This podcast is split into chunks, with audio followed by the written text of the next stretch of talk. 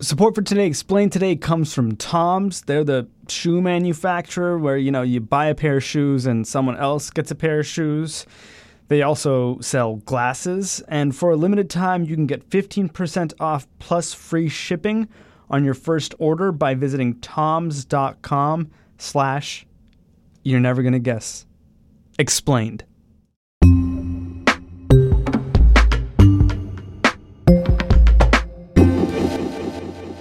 Li Zhou, you're a congressional reporter here at Vox. Just a few weeks ago, you were in here reporting on the Kavanaugh confirmation hearings, and now there's this whole new element to Kavanaugh's confirmation, and it starts with a letter. There's a bombshell that's been dropped on the confirmation, basically sexual assault allegations that have been brought against Kavanaugh by a woman who knew him in high school. And those allegations first came in the form of a letter that was sent to Congresswoman Anna Eshoo and Senator Dianne Feinstein. And now this letter's been released. We know it was written by a professor named Christine Blasey Ford. Right. People have the letter? a source read it to CNN. So no copies have been shared with the public um, that have been reported, at least. Okay. But somebody has um, disclosed the contents in more detail, and I actually have it in front of me if um, you'd like me to read it. Yeah. Okay.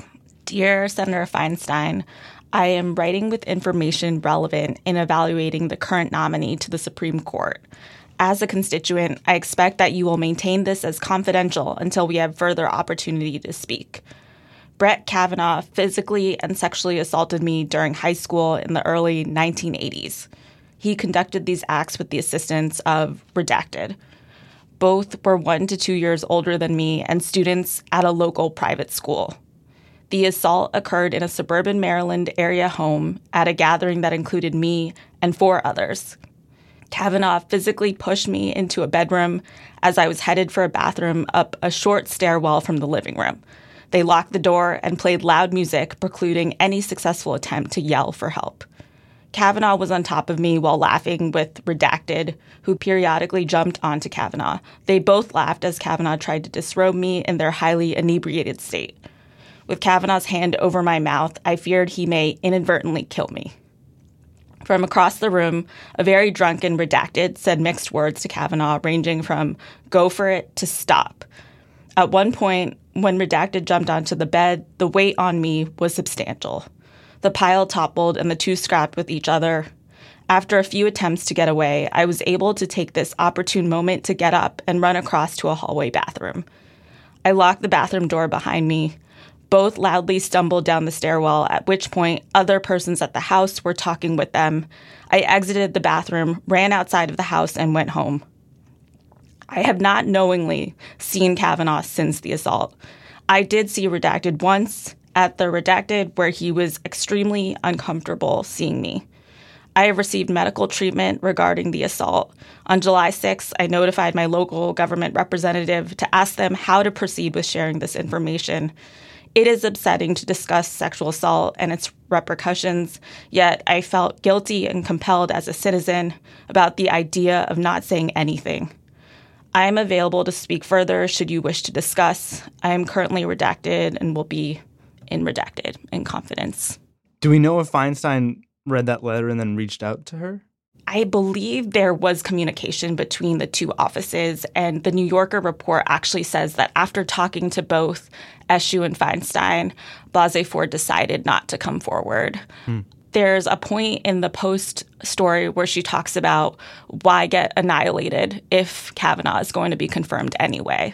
And that calculation it seems from the way that she recounts it, did not change until this weekend when she decided to publicize her identity herself. And do you know why she decided to come forward now? What changed? She really has emphasized this element of civic responsibility and wanting this out there as Kavanaugh is being considered um, and wanting it to be weighed as part of his nomination. Hmm.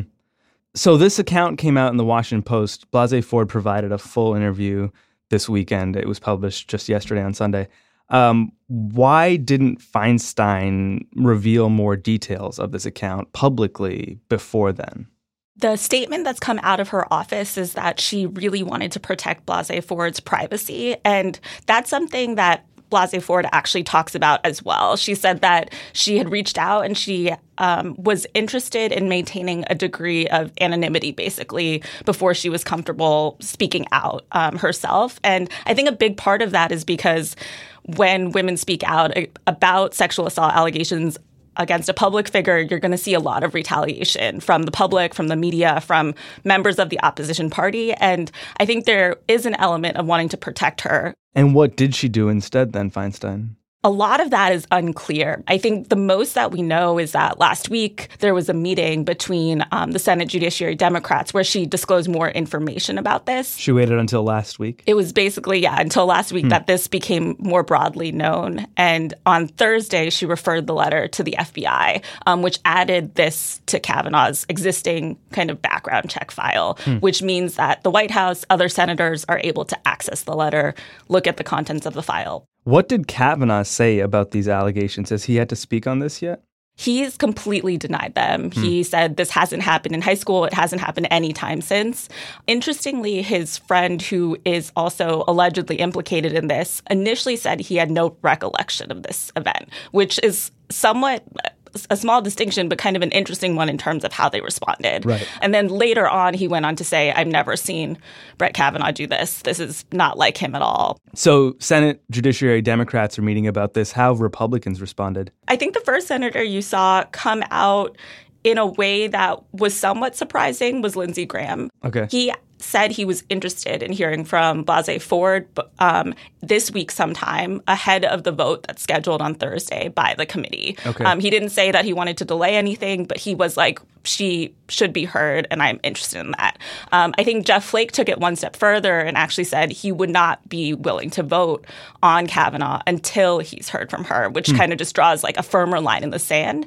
And since then, um, Lisa Murkowski, who's seen as one of two very pivotal swing seat senators, um, has said the same thing. Um, and so I think having both Flake and Murkowski come out and be like, we're willing to delay the process further before we get to know anything else um, sends a big message to Republicans.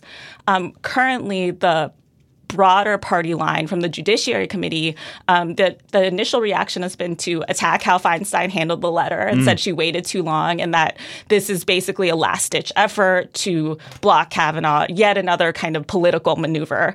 I think from Grassley's people, their approach has been we're going to try to set up follow up calls with Kavanaugh and with Blasey Ford this week, and um, we're not really currently planning to delay anything at the moment. Do Republicans have a point there? I mean, I heard one of Blasey Ford's attorneys on Morning Edition this morning calling the way Feinstein handled this unimpeachable. She requested confidentiality. Senator Feinstein honored that request. And victims of sexual assault have the right to decide whether and when to come forward it's one thing to go out there and say, I've got this letter. Kavanaugh may have tried to rape someone, stop the presses, stop everything. We have to deal with this. But she's a ranking member on the Senate Judiciary Committee. She had one on one time with Kavanaugh and certainly could have brought up these allegations privately, right? She definitely could have at that point. And I think the thing that um, her office keeps coming back to is that even in the one on one time, if she were to mention something about this, it could risk leaking this woman's identity. And that was what I think they were worried about protecting. Hmm. Um, I think that's kind of an argument where people have said, look, there have been media reports that have come out since that have protected her identity before she decided to go public. And yeah. Feinstein could have handled it in a way like that, where you're referring to the incident but not disclosing all the information about the individual involved. So, where does that leave us? The vote on Kavanaugh was supposed to happen on Thursday. Is it going to? White House senior counselor Kellyanne Conway said today that she thinks it's important to hear from Blasey Ford and to hear her testimony about what happened. So let me make very clear I've spoken with the president, I've spoken with Senator Graham and others.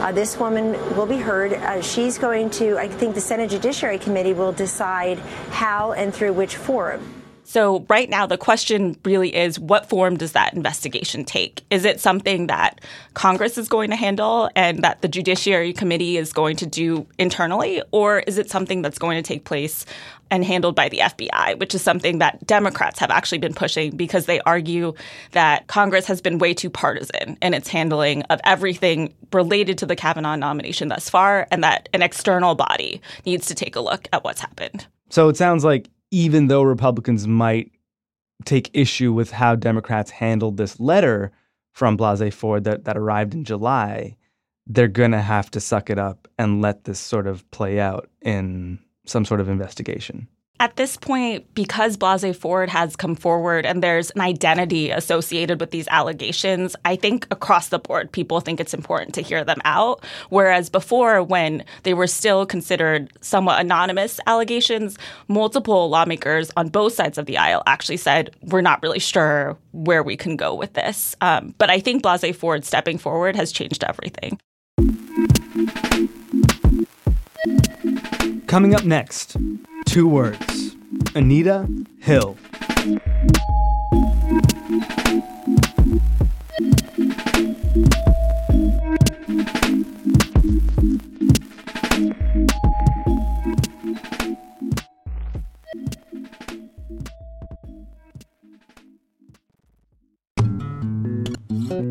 You may have heard of Tom's Shoes, but they've got a new thing they're doing called Travel Light. It's a, it's a new collection of shoes, and as the name suggests, they're lightweight sneakers. It's a shoe that, that could work for your office, your commute, and for going out with your friends and wearing shoes. It goes anywhere and makes you look smart. It's sort of like the podcast of shoes. And Travel Light comes in high tops and low tops, and a range of neutral fall colors like birch, gray, olive, and muscat. It'll probably look good next to all of your seasonal gourds. You can take a look at the Tom's Travel Light shoes when you go to toms.com slash explained.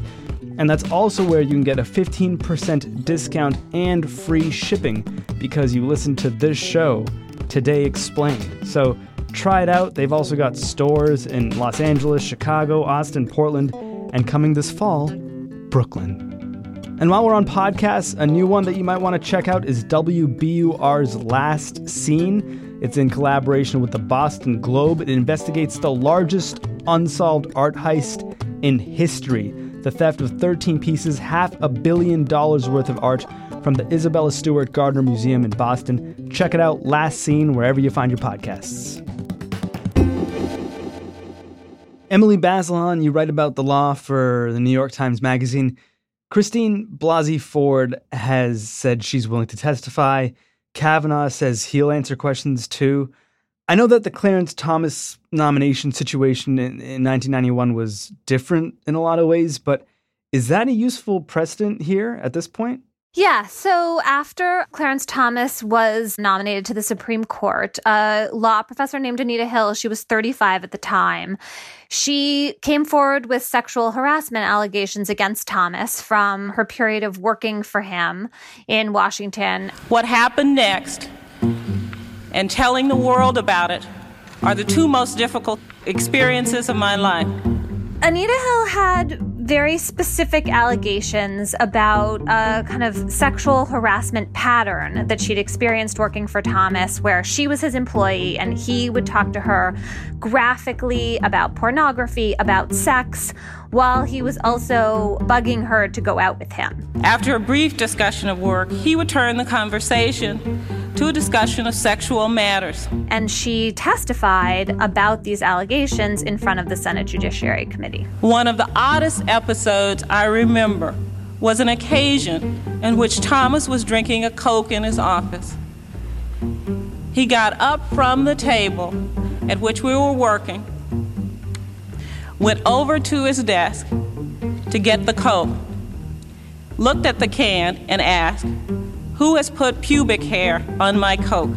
And how was her testimony received? Hill, I think, seemed to a lot of women to be speaking very credibly, but she testified before this all male, all white Judiciary Committee and was asked just a series of humiliating questions. Why in God's name would you ever speak to a man like that the rest of your life. How could you allow this kind of reprehensible conduct to go on right in the headquarters without doing something about it? Are you a scorned woman? The whole atmosphere was one of doubt of her and her personal integrity.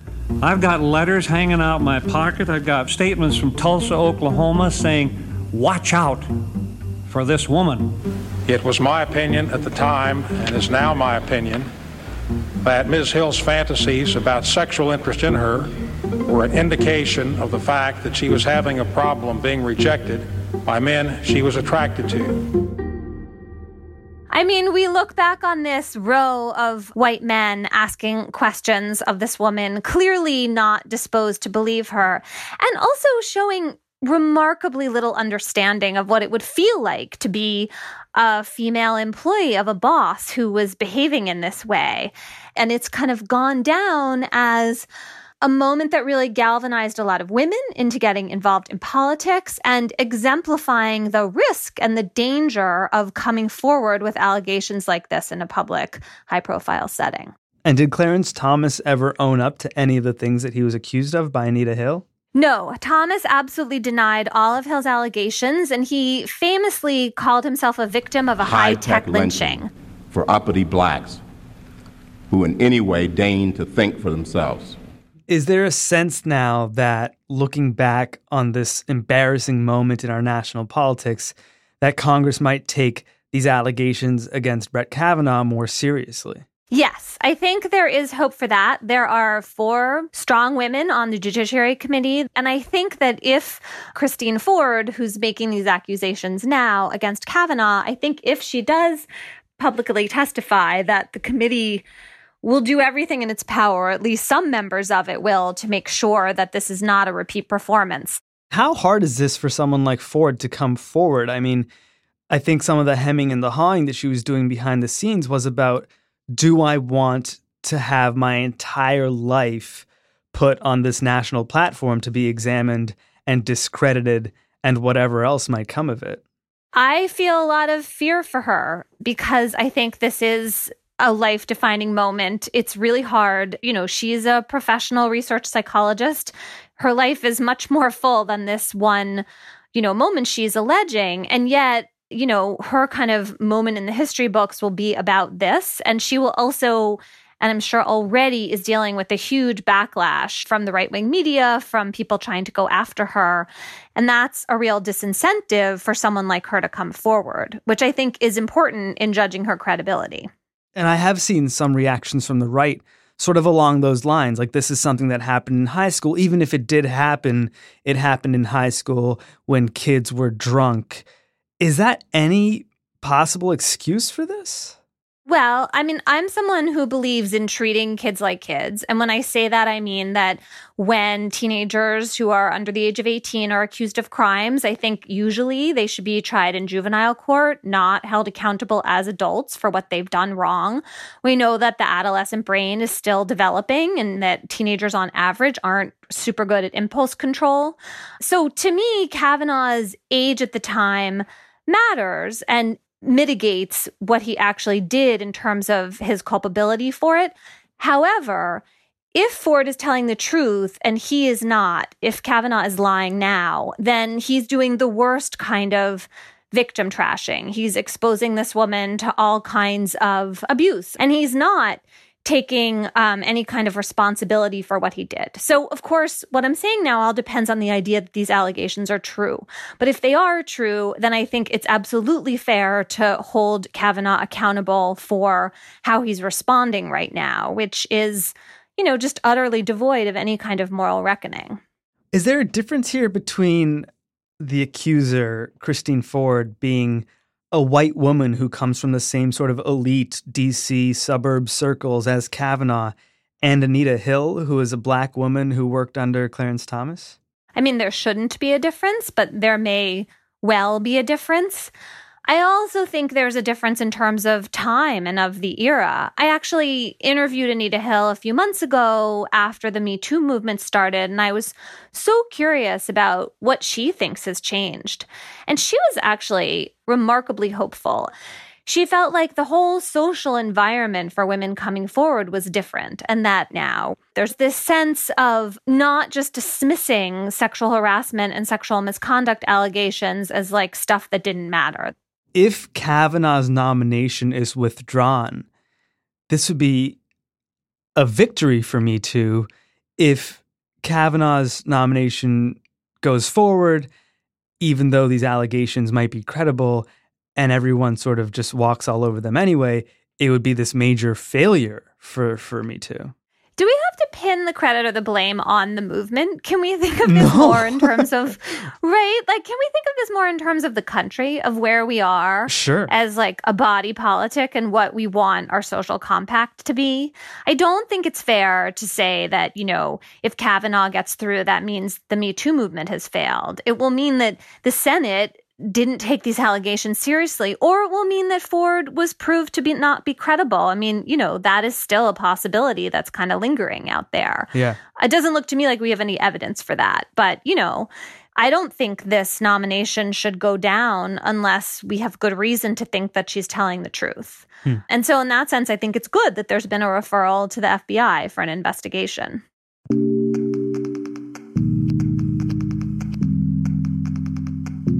Emily Bazelon is one of the hosts of the Slate Political Gabfest. I'm Sean Rameswaram. This is Today Explained.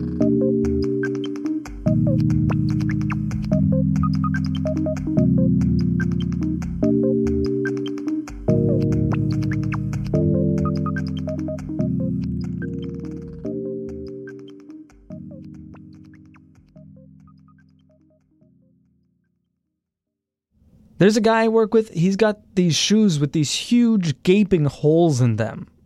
Don't let it get to that point for yourself. Check out toms.com slash explained and get 15% off your first purchase. I'm going to tell the guy I work with about the website too. Just you wait and see.